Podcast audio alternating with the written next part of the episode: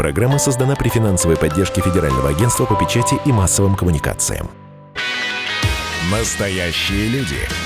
Настоящая музыка. Настоящие новости. Радио «Комсомольская правда». Радио про настоящее.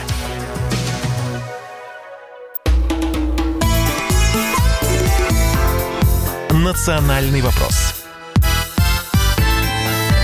студии ведущие программы Андрей Баранов и Елена Афонина. Ну и э, мы сейчас э, обсуждали очень важный э, момент, поскольку, как мы понимаем, действительно мы стали не просто очевидцами очень важного события, мы стали его участниками, когда впервые за 26 небольшим лет изменяется Конституция, ну точнее, в нее вносятся поправки. Это очень важно, поэтому мы так активно это обсуждаем. Это ответ на вопрос наших радиослушателей, которые спрашивают, почему именно эту тему мы выбрали. Но, вот знаете, есть такой момент. Мы всегда как-то э, с вами привыкли оглядываться на другие страны и говорить, а вот у них там то-то хорошо, а вот у них там это лучше. И помните, Андрей Михайлович, когда у нас возникают вопросы относительно того, что э, после развала Советского Союза вдруг выяснилось, что никакого там братства народов не было, что все разбежались по своим суверенным квартирам, что началась вот эта ну, межнациональная... Так говорили те, кто пришел к власти и оседали так называемый мейнстримовый поток да, средств массовой информации. о чем нам говорили? А вот смотрите, Америка, это плавильный котел, а, он а, перемолол всех, и все стали единой нацией американцы. Ну вот оказывается, извините меня, что ну, реальность да, несколько мы, отличается. Все мы в последнее время видим сводки, как с фронта, фактически из э, Соединенных Штатов, где творится черти что, я других слов просто не подберу. Валят памятники, значит, э, третируют белых, белые целуют э, ноги чернокожим, чернокожие говорят, что теперь 500 лет они работали на белых, а теперь 500 лет пусть белые на них работают, потасовки, жертвы, а, похороны в золотом гробу, значит, рецидивиста чернокожего, который послужил поводом для всей этой вакханалии. Только что в Соединенных Штатах в командировке 10 дней побывал наш коллега, редактор отдела международной политики комсомолки Валерий Рукобратский, который был в гуще событий и в Нью-Йорке, и в Вашингтоне. И, что интересно, он побеседовал с нашими соотечественниками, бывшими, с русскоязычными американцами, и выяснил, как они-то к этому относятся. А, понимают ли требования чернокожих или, наоборот, считают, что это уже ни в какие ворота не лезет. Валера с нами, здравствуй. Да, здравствуйте, добрый день. Вот основное впечатление, какое вынес ты из общения с... Ну, вообще, из всего того, что там увидел, и из общения с людьми? А, ну, а, общее ощущение, конечно, у меня э, такие мрачноватые. А, видно, что Америка вошла в такой непростой период. Эм, вернее, это было уже понятно, когда избрали Трампа, что ситуация э, настолько накалена, и люди эм, вот эти, как бы разделили, страна, по сути, разделена на, на два лагеря, притом, если они, условно говоря, еще когда избирали Трампа, они между собой ну, вели какую-то дискуссию, разговаривали, то спустя вот уже почти 4 года э, э, между ними диалога нет никакого вообще люди, даже если они встречаются в общей компании, и там один есть ярый сторонник демократов, а есть другой ярый сторонник а, Трампа, то как бы хозяева вечеринки, зная про это, они стараются их вообще не сводить вместе или как-то держать их так а, Валер, а, огромная просьба. Мы сейчас а, чуть-чуть получше хотим связь получить, потому что нам интересно, я уверена, что и нашим радиослушателям тоже интересно то, о чем ты рассказываешь. Поэтому перезвоним тебе. Не очень хорошее качество связи не позволяет Буквально нам... Буквально через секундочку. Да, в полной мере услышать. Кстати, Валерий Рукобратский не пришел к нам в студию по одной простой причине, что после того, как съездил да, в Америку... Да, на карантинчик. Две недели сидим здесь, хотя, так сказать, вот э, в Америку они пускают всех. Ну, собственно говоря, они и доигрались, потому что там очередная вспышка в некоторых городах. Что будет после этого столпотворения на улицах, никто не знает. Так что в Соединенных Штатах хаховая ситуация с коронавирусом. Это правда. Но мы сейчас не, не совсем об этом, да, э, точнее, совсем не об этом. Мы говорим о том, что не сработал плавильный котел. Выяснились такие противоречия глубинные, э, которые сейчас могут фактически взорвать страну. На полном серьезе многие американские эксперты утверждают, что страна стоит фактически на пороге ну, квази-гражданской войны. Вот, по крайней мере, в некоторых регионах обострилось уже до такого, что может сейчас пойти прямое столкновение э, чернокожих с белыми. И вот у нас на Брайтоне, э, где Валерий был, сейчас он об этом расскажет, э, были созданы группы самообороны, состоящие из э, бывших наших соотечественников. Ты с ними пообщался, да, Валер? Да, э, эти ребята э, очень так жестко настроены к темнокожему населению. И этот Брайтон, он соседствует э, как раз этими кварталами с гетто, где проживают вот, в социальных этих домах, в проектах, как они говорят, темнокожие их сородичи ну, по, по, по стране. И они буквально отгородились вот в эти все дни последние, когда были массовые протесты от этих людей, от темнокожих блокпостами. Они вели, вели ночные патрулирования улиц, э, разъезжали на байках, разъезжали на машинах. И они где-то умудрились, вот наши соотечественники, бывшие соотечественники, э, сколотить, э, наверное, ну, человек 200-250 вот таких активных бойцов, которые, собственно, как бы, ну, отодвинув немножко полицию, сами встали на защиту своих кварталов. А полиция просто как бы, ну, издалека на это смотрела, понимая, что они подчиняя, подчиняются мэру города, который им, собственно, сказал, ребята, не вмешивайтесь в эти протесты, а, вы виноваты, полиция виновата, и вы сейчас должны, наоборот, преклонив колено, просить прощения у темнокожих.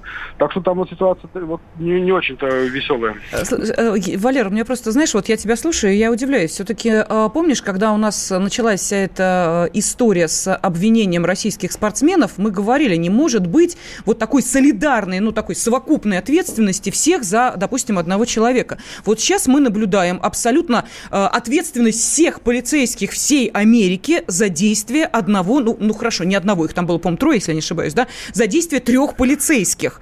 То есть, ну, логики в этом э, я лично не вижу. Какую логику в этом видят э, те, кто становится участниками этих протестных движений? Там э, очень много медиа в таком э, мейнстриме, э, там, не знаю, по CNN, по газетах э, основных, публикуют по, полу как бы фейки, в которых рассказывается постоянно о том, что а, полицейские, они изначально предвзято относятся к чернокожим, что больше всего а, от полицейского произвола страдают именно чернокожие. Ну вот я побывал еще в Вашингтоне, где пообщался с нашими беглыми либералами, которые, ну, уехали из России давно уже, да, и создали такой некий свой вашингтонский обком, так называемый, как бы к ним прис, якобы прислушиваются американские политики, когда выносят решения по поводу России. Ну вот один из них, например, бывший советник э, президента России Путина Иларионов, он э, ярый противник э, как раз темнокожего населения, и он он поднял все цифры э, в реальности, как обстоит дело с полицейским произволом и э, по отношению к темнокожим. И он вполне документированно приводит данные, что на самом деле там, в прошлом году больше всего от э, пуль полицейских погибли белые преступники, а не темнокожие.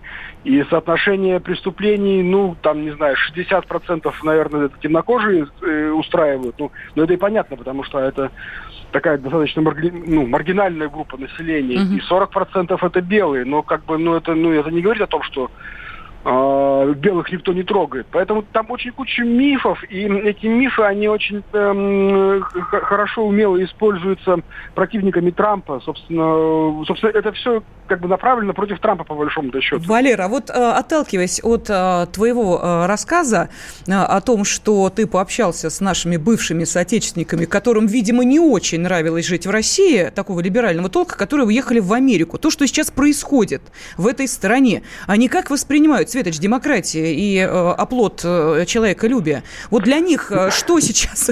Разрыв шаблонов, Разрыв шаблонов, да-да.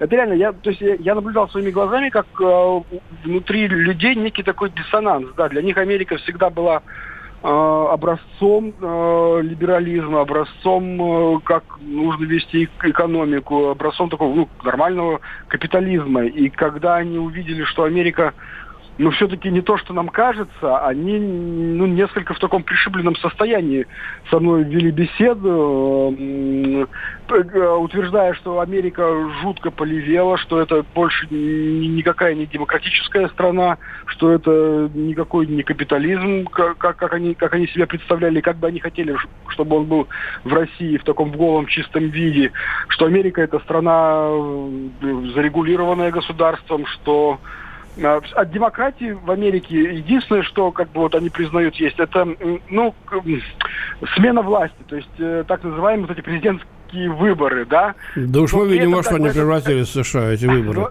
да, но при этом как бы они сами тоже, если с ними начинаешь дальше рассуждать, приходят той мысли, что это, это тоже в некотором роде такая ну, декорация, что это все равно есть разные элиты, есть разные лагеря, которые борются за власть, и на самом деле ни черта они не думают ни о демократических свободах, ни о каких-то свободах для населения, а, а собственно, борются за свои кошельки, за свое влияние, за свой бизнес. Ну, так что они, они да, несколько их э, переколбасило вот это происходящее. И они, они против вот этих э, митингов, против темнокожего бунта. Они считают, что вот эта левизна американская, которая случилась, э, когда выросло уже несколько поколений белых людей, которые считают, что они должны во всем каяться, они должны забирать деньги у богатых э, и отдавать э, несчастным темнокожим, которые не могут никак за там сколько там лет уже прошло после того, как вывезли в США, никак не могут ну, превратиться в нормальных граждан, что созданные условия, условно говоря, когда э, ты поступаешь в университет и пишешь э, эссе, э, ну, ты вот простой белый парень, ты пишешь эссе, что я хочу учиться в хорошем университете, получить хорошее образование, и такое же эссе пишет э, чернокожий гей, э, при этом оценки, условно говоря, у белого парня выше, а у чернокожего ниже, то возьмут чернокожего гея, а не белого нормального парня. Они прямо вот так мне открыто так заявляли. Так, ну мы сейчас э, продолжим. Очень интересно. Я хотел бы тебя потом спросить про то, как наши в Нью-Йорке, так сказать, готовы реагировать на эти бунты и протесты. А, буквально через 2-3 э, минуты мы вернемся к нашей теме и продолжим разговор с нашим коллегой Валерием Рукобратским о том, что происходит в Соединенных Штатах Америки. Так что оставайтесь с нами. Национальный вопрос. Ну что вы за люди такие? Как вам не стыдно? Вам по 40 лет. Что у вас позади? Что в настоящем? Что впереди? Опомнитесь, пока не поздно. Вот вам мой совет. Ведущие нового утреннего шоу на радио «Комсомольская правда» уже совсем взрослые люди. Но ведут себя порой. Особенно, когда собираются все вместе. Они обсуждают, советуют и хулиганят в прямом эфире – с понедельника по пятницу. Начинайте день вместе с программой «Взрослые люди». Ведущие Тутта Ларсон, Валентин Алфимов. Стартуем в 8 утра по московскому времени. «Национальный вопрос» Вами ведущие программы Андрей Баранов. И Елена Афонина. Да, вот э, наши радиослушатели сейчас э, не только слушают рассказ э, редактора отдела международной политики «Комсомольской правды» Валерия Рукобратского об итогах его командировки в Соединенные Штаты Америки, где продолжаются волнения и утихать не собираются, но и комментируют все услышанное. Вот, например, один из наших радиослушателей написал, вот тебе и многонациональная страна США. Ничего хорошего в этом нет. Вот такой комментарий комментарий. Ну и Александр интересуется, а сколько вообще чернокожих в США? 18% примерно, хотя в некоторых регионах они составляют большинство. Например, Вашингтон а, там большинство негров живут. Я прибавляю это слово, поскольку оно у нас не, не является ругательным, а принято исторически. Вот интересно, за права индейцев кто-нибудь собирается бороться в Соединенных За права Штатах? индейцев борется а, часть индейцев на Аляске, которые, значит, э, решили свалить памятник первому губернатору Баранову, моему, значит, знаменитому однофамильцу. Но там местные жители возражают, но тихо возражают. Так что неизвестно, могут и свалить, честно говоря, начальника Аляски-то. Да, все, война с памятниками продолжается и набирает все новые обороты. И Баранов им уже не угодил. Не говори. Валерий Рукобратский с нами на связи. Валер, ну мы продолжаем, потому что вот Андрей Михайлович там хотел задать тебе вопрос. Да, вот э, в Нью-Йорке ты общался с нашими русскоязычными. Они, так я понял, взяли в руки биты просто-напросто, да, сели на свои мотоциклы, байкеры и начали патрулировать район. Что, если бы сейчас черные пошли туда, на Брайтон, то они просто стенка на стенку стали бы? Реально? Или, или это только просто Бравада какая-то, бравада? да. Как вот ты считаешь? Алло, Валера. А Валера нас не слышит. Так, э, я напомню, что э, телефон прямого эфира 8 800 200 ровно 9702 и WhatsApp и Viber плюс 7 967 200 ровно 9702. Но для ваших комментариев скорее подходит WhatsApp и Viber, поэтому по ходу э, нашего разговора вы можете писать сообщения. Ну, нам так будет проще ориентироваться в том, какой вопрос вы хотите задать, ну или, соответственно, какой комментарий вы хотите донести до всей оставшейся части аудитории. Мы сейчас обсуждаем погромы в США. Э, где э, Трамп поплатился за то, что происходит в стране. Как написал э, Валера в своих материалах, а их можно найти на сайте kp.ru, на странице газеты «Комсомольская правда», триллионы долларов были потрачены, вложены, вброшены в том, чтобы эту ситуацию, ну, экономически как-то немножечко урегулировать, снизить этот накал, но, судя по всему, не удается ему этого сделать. А, Валер, я не знаю, ты слышал ли мой вопрос, вот ты в Нью-Йорке с нашими общался? Нет. Да. да. И они взяли в руки биты, значит, сели на байке байкер, начали патрулировать район. Если бы чернокожие сейчас пошли туда, в сторону Брайтона, то наши что, пошли бы стен, стенка на стенку или это, или это бравада? Нет, наши пошли бы. Э, наши э, вполне такие ребята э, конкретные. Это, это правда байкеры, ну и они, и, и те, которые им помогают. Это у нас такая многонациональная община, и там люди, ну, таких южных кровей, а, очень достаточно вспыльчивые и вполне агрессивные. Но агрессивные не в том плане, чтобы нападать первыми, а, а именно обороняться. А, все, они все видели все прекрасно видели, что вытворяли вот эти протестующие на Манхэттене. Там, по сути, центр города был, ну, не знаю, там, ну, разрушен по части дорогих магазинов, бутиков. Все было вынесено, разграблено и разворовано. А Бруклин, Брайтон – это люди, которые ну, своими руками создают свои маленькие бизнесы, и, конечно, им, собственно, есть что защищать. И они, они бы ну, не побоялись, я думаю, битами, а может быть, даже и оружием как-то отстоять э, ну, себя. То есть, да, чтобы до стрельбы.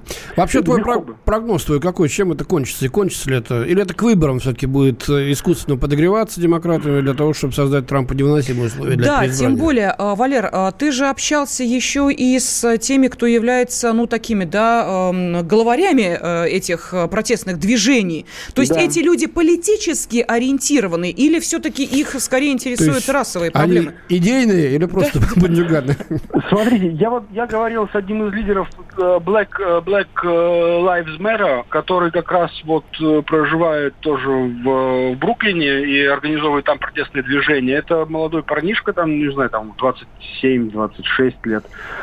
Он, он зазомбирован, он э, утверждает, что то, что началось, это не скоро закончится. Они будут до победного конца, пока не, не почувствуют, что действительно расизма не останется в этом американском обществе. Боже мой, Валер, он объяснил, как они это должны почувствовать? Просто мне интересно. А, а, э, ну, они, они, а, такое, такое ощущение, как когда сталкиваешься с, э, ну, не знаю, там, с представителем украинского Майдана, а у них есть аргументы, но это, это звучит очень неаргументированно. Но мне тут же начинают приводить примеры, что значит, к ним плохо относятся в, в университетах белые преподаватели, им занижают оценки, им не дают э, по работе продвигаться, у них нет такого же, э, не знаю, на них спроса, как на, на белого, белого специалиста.